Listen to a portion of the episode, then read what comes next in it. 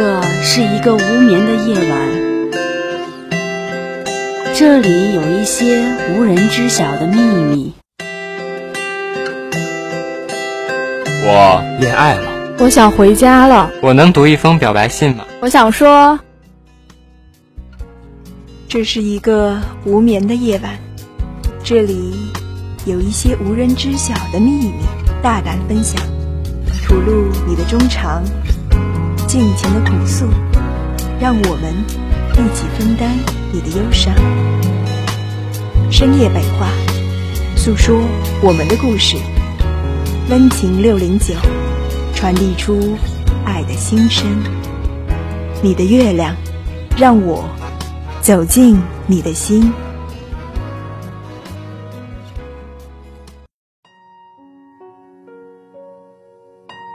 你的月亮，我的心，你的心事我来听。大家好，我是于凯。大家好，我是卢伟。如果世界上有一个人曾经出现。那么其他的人就都会变成将就，而我不愿将就，所以当你背对我挥挥手告别时，我没有哭泣。所以当你推开我跑走时，我不能说话。注定让你卡在我的生命里，那请年华慢点老去。请你记住我的味道。急诊室的走廊里总是一股消毒水的味道，横几张病床，一些住不进病房的急诊病人拎着吊瓶，半绝望地靠在那里。护士们拿着各种单据和药品穿梭其间，脸上带着看惯大场面的冷漠。没人喜欢医院，白小追却钟情这样的场面。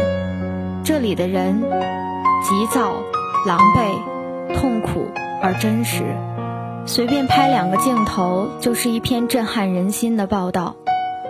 但他从来没有想过，时隔两年后见到苏远是这个场景。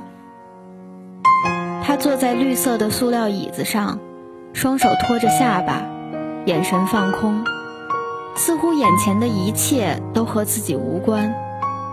不过，白小追却一眼看穿了他的焦虑。苏远每次手足无措的时候，都会盯着他的眼睛，然后咬着嘴唇，随意一笑，说：“这都不算事儿。”他每次笑，都是扬起右边的嘴角，一副玩世不恭的样子。从二十岁到三十岁，从未改变。白小追调侃过他：“你为什么永远要摆出藐视人生的姿态？”什么都能演得尽兴。那时，苏远指着自己左胸口，浮夸地说：“这里是道明寺的专场哦。”趁他还没抬头，白小追躲进护士台，指着苏远，问小护士怎么回事。小护士探出头看了一眼，云淡风轻地哦了一声：“太太怀孕，大出血，正抢救呢。”白小追再看了一眼，没出声。小护士反应过来，问：“熟人需要关照？”他摇头，不认识，觉得挺帅的。小护士扑哧一笑，说：“白小追嘴里没正经话，和他镜头前三八红旗手的作风一点儿也不像。”他没听小护士在说什么，走进医生的休息室里，门虚掩着，正好可以看见苏远的鞋子，一双脏兮兮的球鞋。看得出来，他来的仓促。曾经，白小追跟苏远说：“我不喜欢你穿皮鞋的样子，穿球鞋的才是你。”拒绝长大的少年。说这话的时候，他忙着穿鞋，还忍不住跟正帮他系领带的白小追炫耀：“这可是去米兰定制的。”而镜子前。又是一副无懈可击的冠冕堂皇。他离开房间去楼下开会。白小追看着床对面的落地玻璃和外面交错的高架桥。那是二零一零年，白小追二十八岁。那一年，他学会穿着高跟鞋追车。那一年，也是他出差最频繁的一年。每次从柔软的大床上爬起来时，他甚至记不起窗外是哪一座城市。凌晨五点，街道还没睡醒，白小追摸摸半掉在地上的被子，从上面小心地捏起一根苏远的头发，就像收集一个不真实的纪念品。白小追去大学读新闻，毕业时，理想和斗志已经被消磨得干干净净，只剩下毕业季无处可去的荒诞。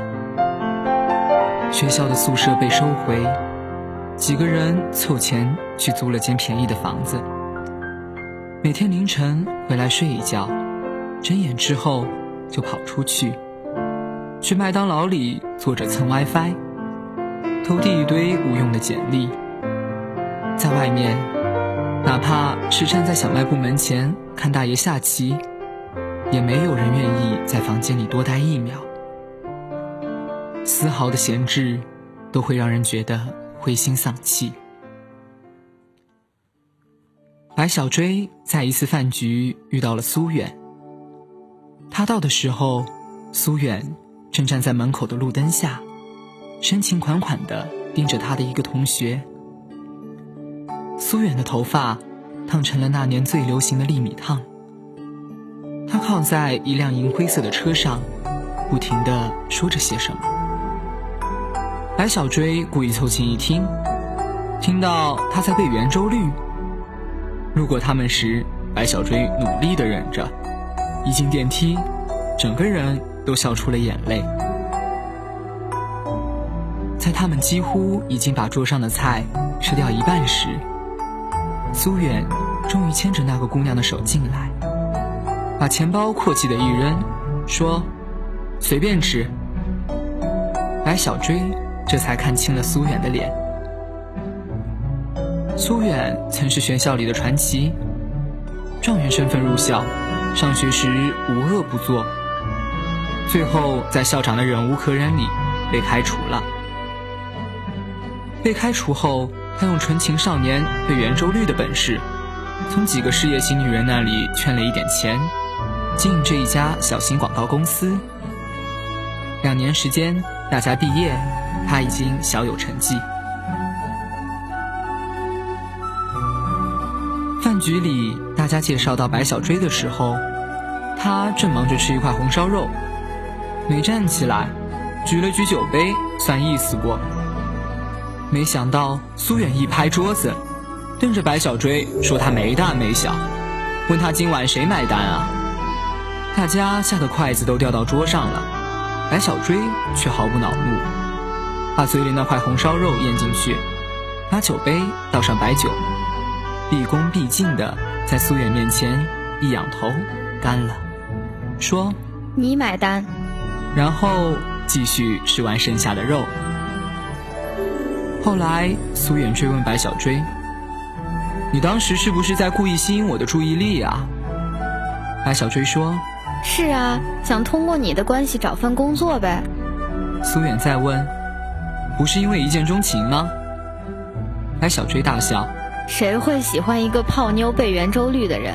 况且你也不看看当年自己的造型，那头发，那衣服，那食指上转的要飞的车钥匙。”就怕别人不知道你有几个钱呀！苏远很严肃地对白小追说：“首先，我不是背圆周率那么俗气的人，我背的是根号二。其次，你难道忘记当天你穿的是黑色丝袜配特步吗？零四年的时候，谁也没有想到，现在所有的潮流会成为未来的笑柄。”就像他们也没有想到，会在大雪皑皑的异国他乡进行这段对话。一间空旷的大房子里，裹着一条毯子，分吃一块小饼干。他们就像两只活不过冬天的小老鼠。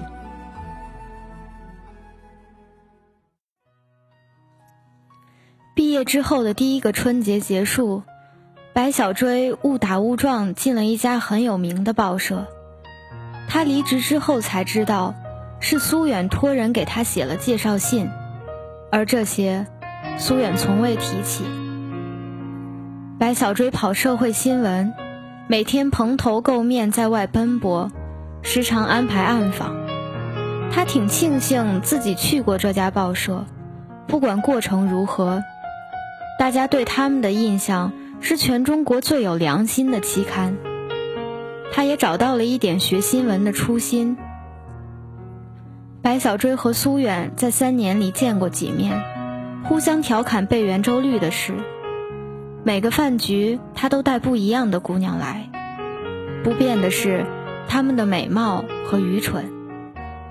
白小追偶尔听他的消息，知道他的生意起起伏伏，后来好像遇到了难关，回老家跟着亲戚做建筑。一次，他的选题就是去采访民工的生活现状。去之前，领导跟他说，这个工地已经出问题了，情况岌岌可危。他明白，很多时候他们的采访就是落井下石。挑软柿子捏，白小追记得很清楚。当时他放了一支录音笔在口袋里。吃完中饭，抹着嘴上的油，他没想到的是，他推开门的一瞬间，沙发上，苏远坐在那里，看着地板，表情和现在一模一样。抬头看到是白小追，他竟也不意外，扬起右边嘴角说。别来无恙啊！因为报道白小追和苏远有了几天的相处时间，他倒是丝毫没畏惧白小追的到来，反而像老同学一样，带他在这个城市里走街串巷。那是一个以万年夏日著称的旅游城市，有和海岸线一样缠绵的人潮，海风吹来一阵音乐。苏远跟着音乐哼唱，顺便跟白小追说：“好不容易来了一趟，带你去山上看日出吧。”白小追想了想，还是例行说了：“学长，这篇报道一定要上，我没办法。”苏远点点头：“那我给你讲个故事吧，让你回去交差。从小，我爸就是做建筑的，每年工地上都会出意外。”那时，律师就带着二十万现金去找家属。他坐在灵堂中间，任纸钱落到自己的头上，任家属哭天抢地，什么也不说。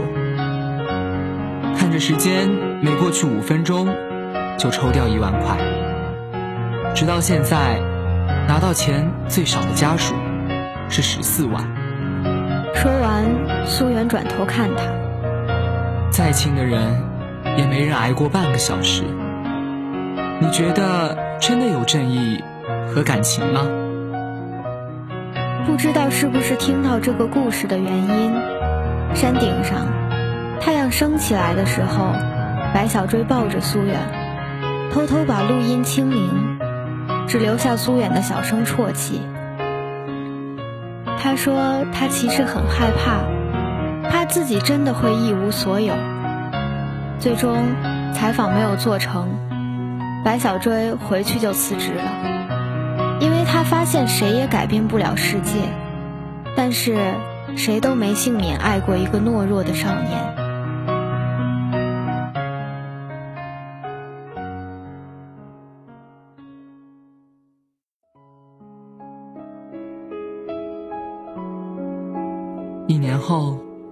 去了一家时尚杂志工作，辗转于各个时装周，穿着借来的昂贵衣服，小心翼翼地维护着体面。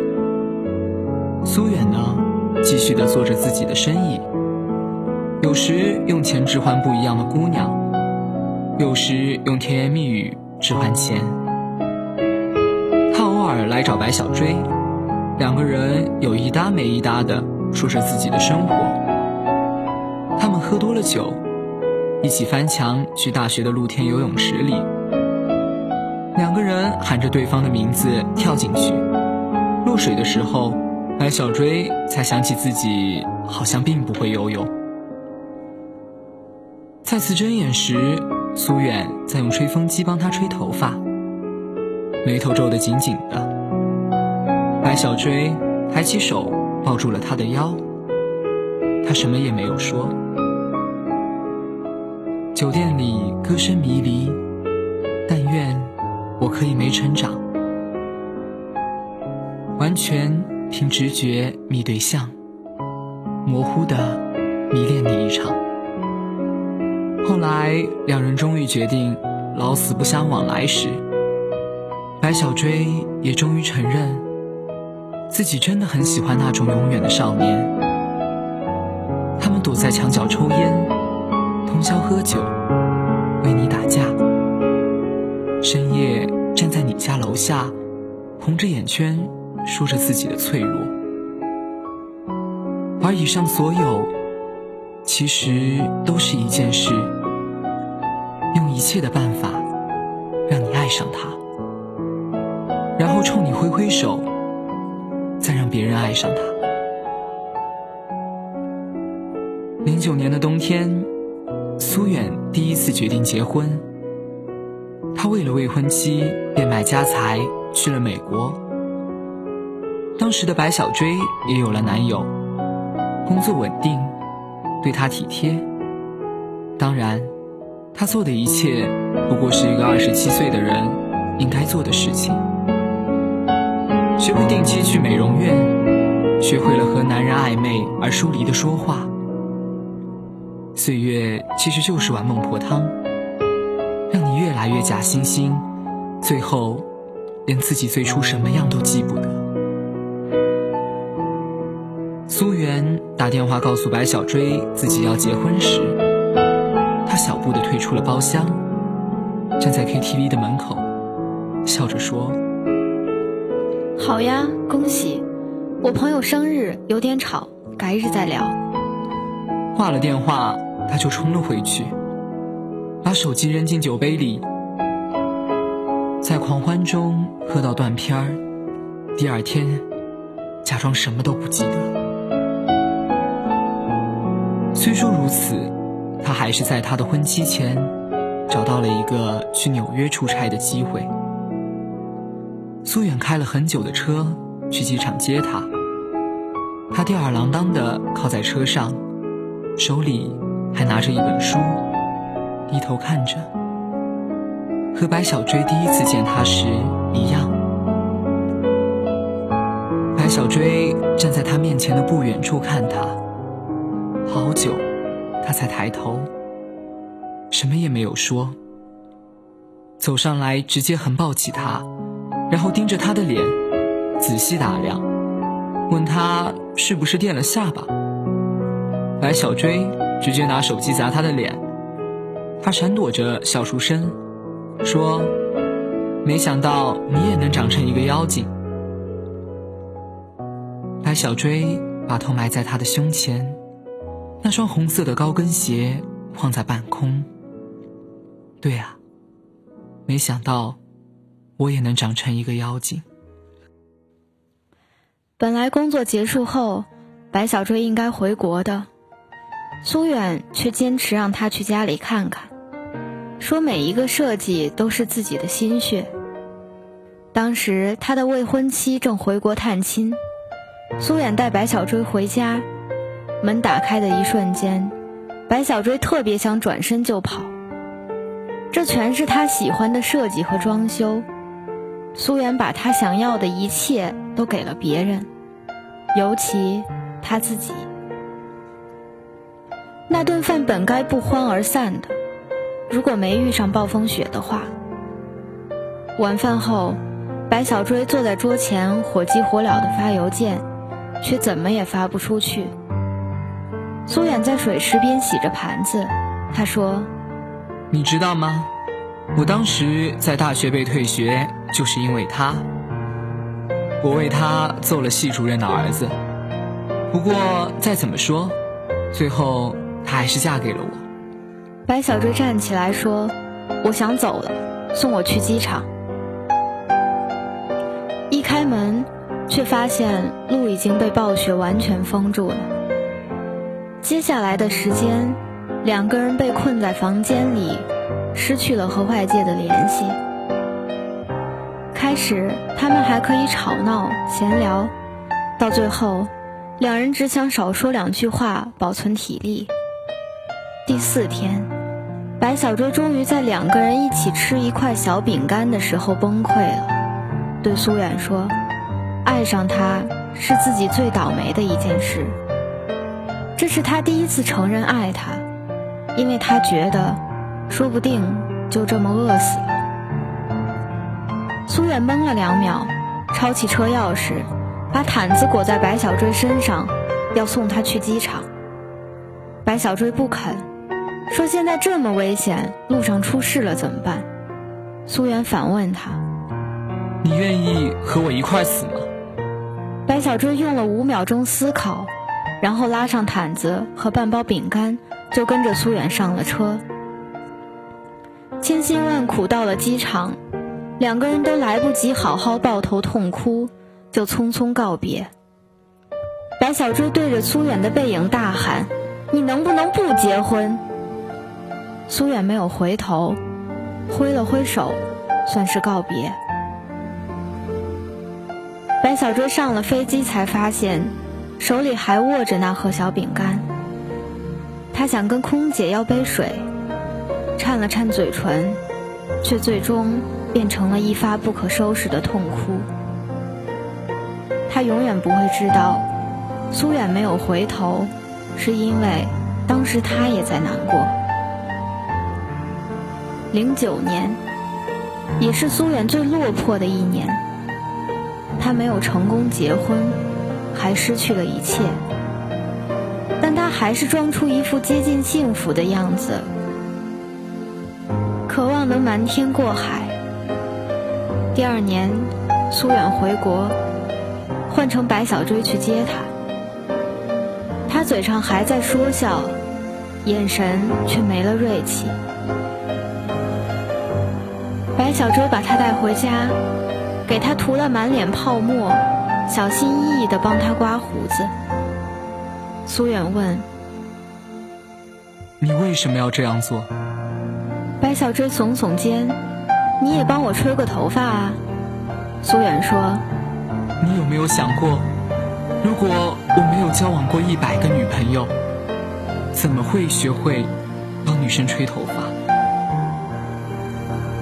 白小追不小心把他的下巴划出一些稀疏的小伤口，然后抱歉地说：“这可是我第一次帮男生刮胡子。”白小追帮苏远租了房子。也和男友分了手，没说为什么。他觉得奋不顾身爱上一个人这件事解释不了。他坐在桌边工作，却分心看着苏远把葱姜蒜剁成碎末，然后一起放进油锅里。他喜欢那种味道，像家的味道。黄昏的时候，他们会出去买点水果。两人牵着手聊着天，这样持续了三个月。一天，白小追回家时，看到苏远西装革履地坐在沙发上，床头有一张支票。这是这个房子两年的房租，谢谢你这段时间的照顾。白小追点点头，说不用客气。苏远没看他的眼睛，直接离开房间。白小追愣了几秒钟，转身追下去，跑到苏远面前，一耳光甩在他脸上，问：“你到底多少钱？我买你。”苏远俯身吻了吻他的额头，离开。一零年，金融危机过去，苏远用自己的方式又拿到了一笔投资。他告诉白小追：“我是要东山再起的。”白小追说：“如果你什么都没有了，和我在一起好不好？”再次遇到苏远，他又恢复了神采奕奕。白小追呢，还是无理由的心动，甚至不能察觉他的手臂还被别人挽着。苏远说自己骨子里就是一个商人，太明白要用什么去置换什么，哪怕爱情也都一样。白小追问他：“那你和我能置换什么？”苏远说：“你我什么都没得换，所以这笔生意我不做了。”说这话的时候，他们在台北逛夜市。如果不做生意，为什么牵我的手？因为喜欢。这种不负责任的话，苏远一直说的顺其自然。后来，白小追从时尚杂志跳槽去了电视台，专门做社会调查，在业内小有名气。苏远用了两年时间，渐渐的回血，也有了超出从前的派头。也许是因为认识的年月久了，反而就没了强求。两人偶尔见面，各自安好，仅此而已。其实，是白小追从来没有想过，会有这样的喜欢，可以绵延至今。一次，白小追看着电影的片段，问身边的男友。你知道我喜欢道明寺吗？男友乐不可支，揉着她的头发说：“姑娘，你知不知道自己三十了呀？”白小追挺难过。是啊，可是我还是喜欢道明寺啊。她以为这位男友真的一点也不懂自己，马上和他分手才行。可是没多久，他们就结婚了。这还要托苏远的福。本来二零一二是世界末日，白小追和苏远约好去看一场演唱会，一场人类都死掉之前的演唱会。一时兴起，他们决定开车去别的城市，在高速上飞驰而过，两个人一起唱着歌，那首大学舞会上最流行的歌。那时，他们在两个交错旋转的大圆里跳着圆圈舞，女生里圈，男生外圈，不断的交换着舞伴。苏远随口就说：“知道我为什么喜欢他吗？大学时候跳舞，我第一个牵手的女生就是她。之后做的所有坏事，只不过是为了吸引他的注意。”只是想成为他所喜欢的样子，就是喜欢，没有为什么，你懂吗？白小追听到这里，已经泣不成声了。他心里想：苏远，你傻吗？我怎么可能不懂？那次演唱会，谁也没有去成。知道女孩回头找他后，白小追。转身就走了。苏远没有追他，在他身后大喊：“一点四一四二一三五六二！”每个数字都被揉碎在风里。他越大声，他越听不清。白小追打电话给男友，等他开车赶到时，已经是凌晨了。白小追抬头说：“咱们结婚吧。”不知道过了多久，白小追已经靠在沙发上睡着了。小护士推门进来，拍拍他的肩膀：“你说的帅的那个，母子平安。”白小追木然的点点头，坐直身子。凌晨三点钟。他从医院里走出来，开着车狂飙到龙腾大道，对着黄浦江一直哭，哭到天亮。先生不停的打来电话，白小追最终发短信给他，说：“还是离婚吧。”对于苏远的承诺，只有过一条，他兑现了。当决定再也不要想起对方的时候，就写一个故事，给这段心碎的半圆。他叫白小追，苍白而无力，只会追寻与期待。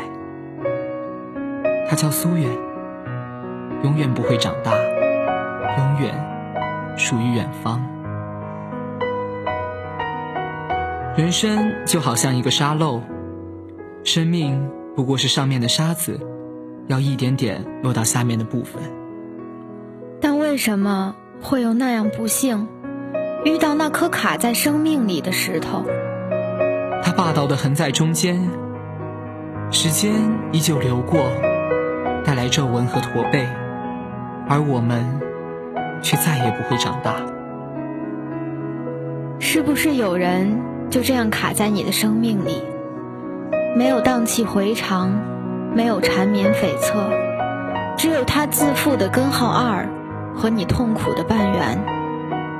他脚上的白球鞋洗得泛了黄，你的记忆却像那双红色的高跟鞋，刺眼。而僵硬。故事讲完了，但我希望你的生命中，卡在那里的他，最终能微笑着闪闪光，不辜负我们背了一生的执念。感谢导播谢塞，编辑 icy，我是于凯。月光下，我们没有秘密；月光里，尽是好时光。我是芦苇。夜深了，月亮祝大家晚安。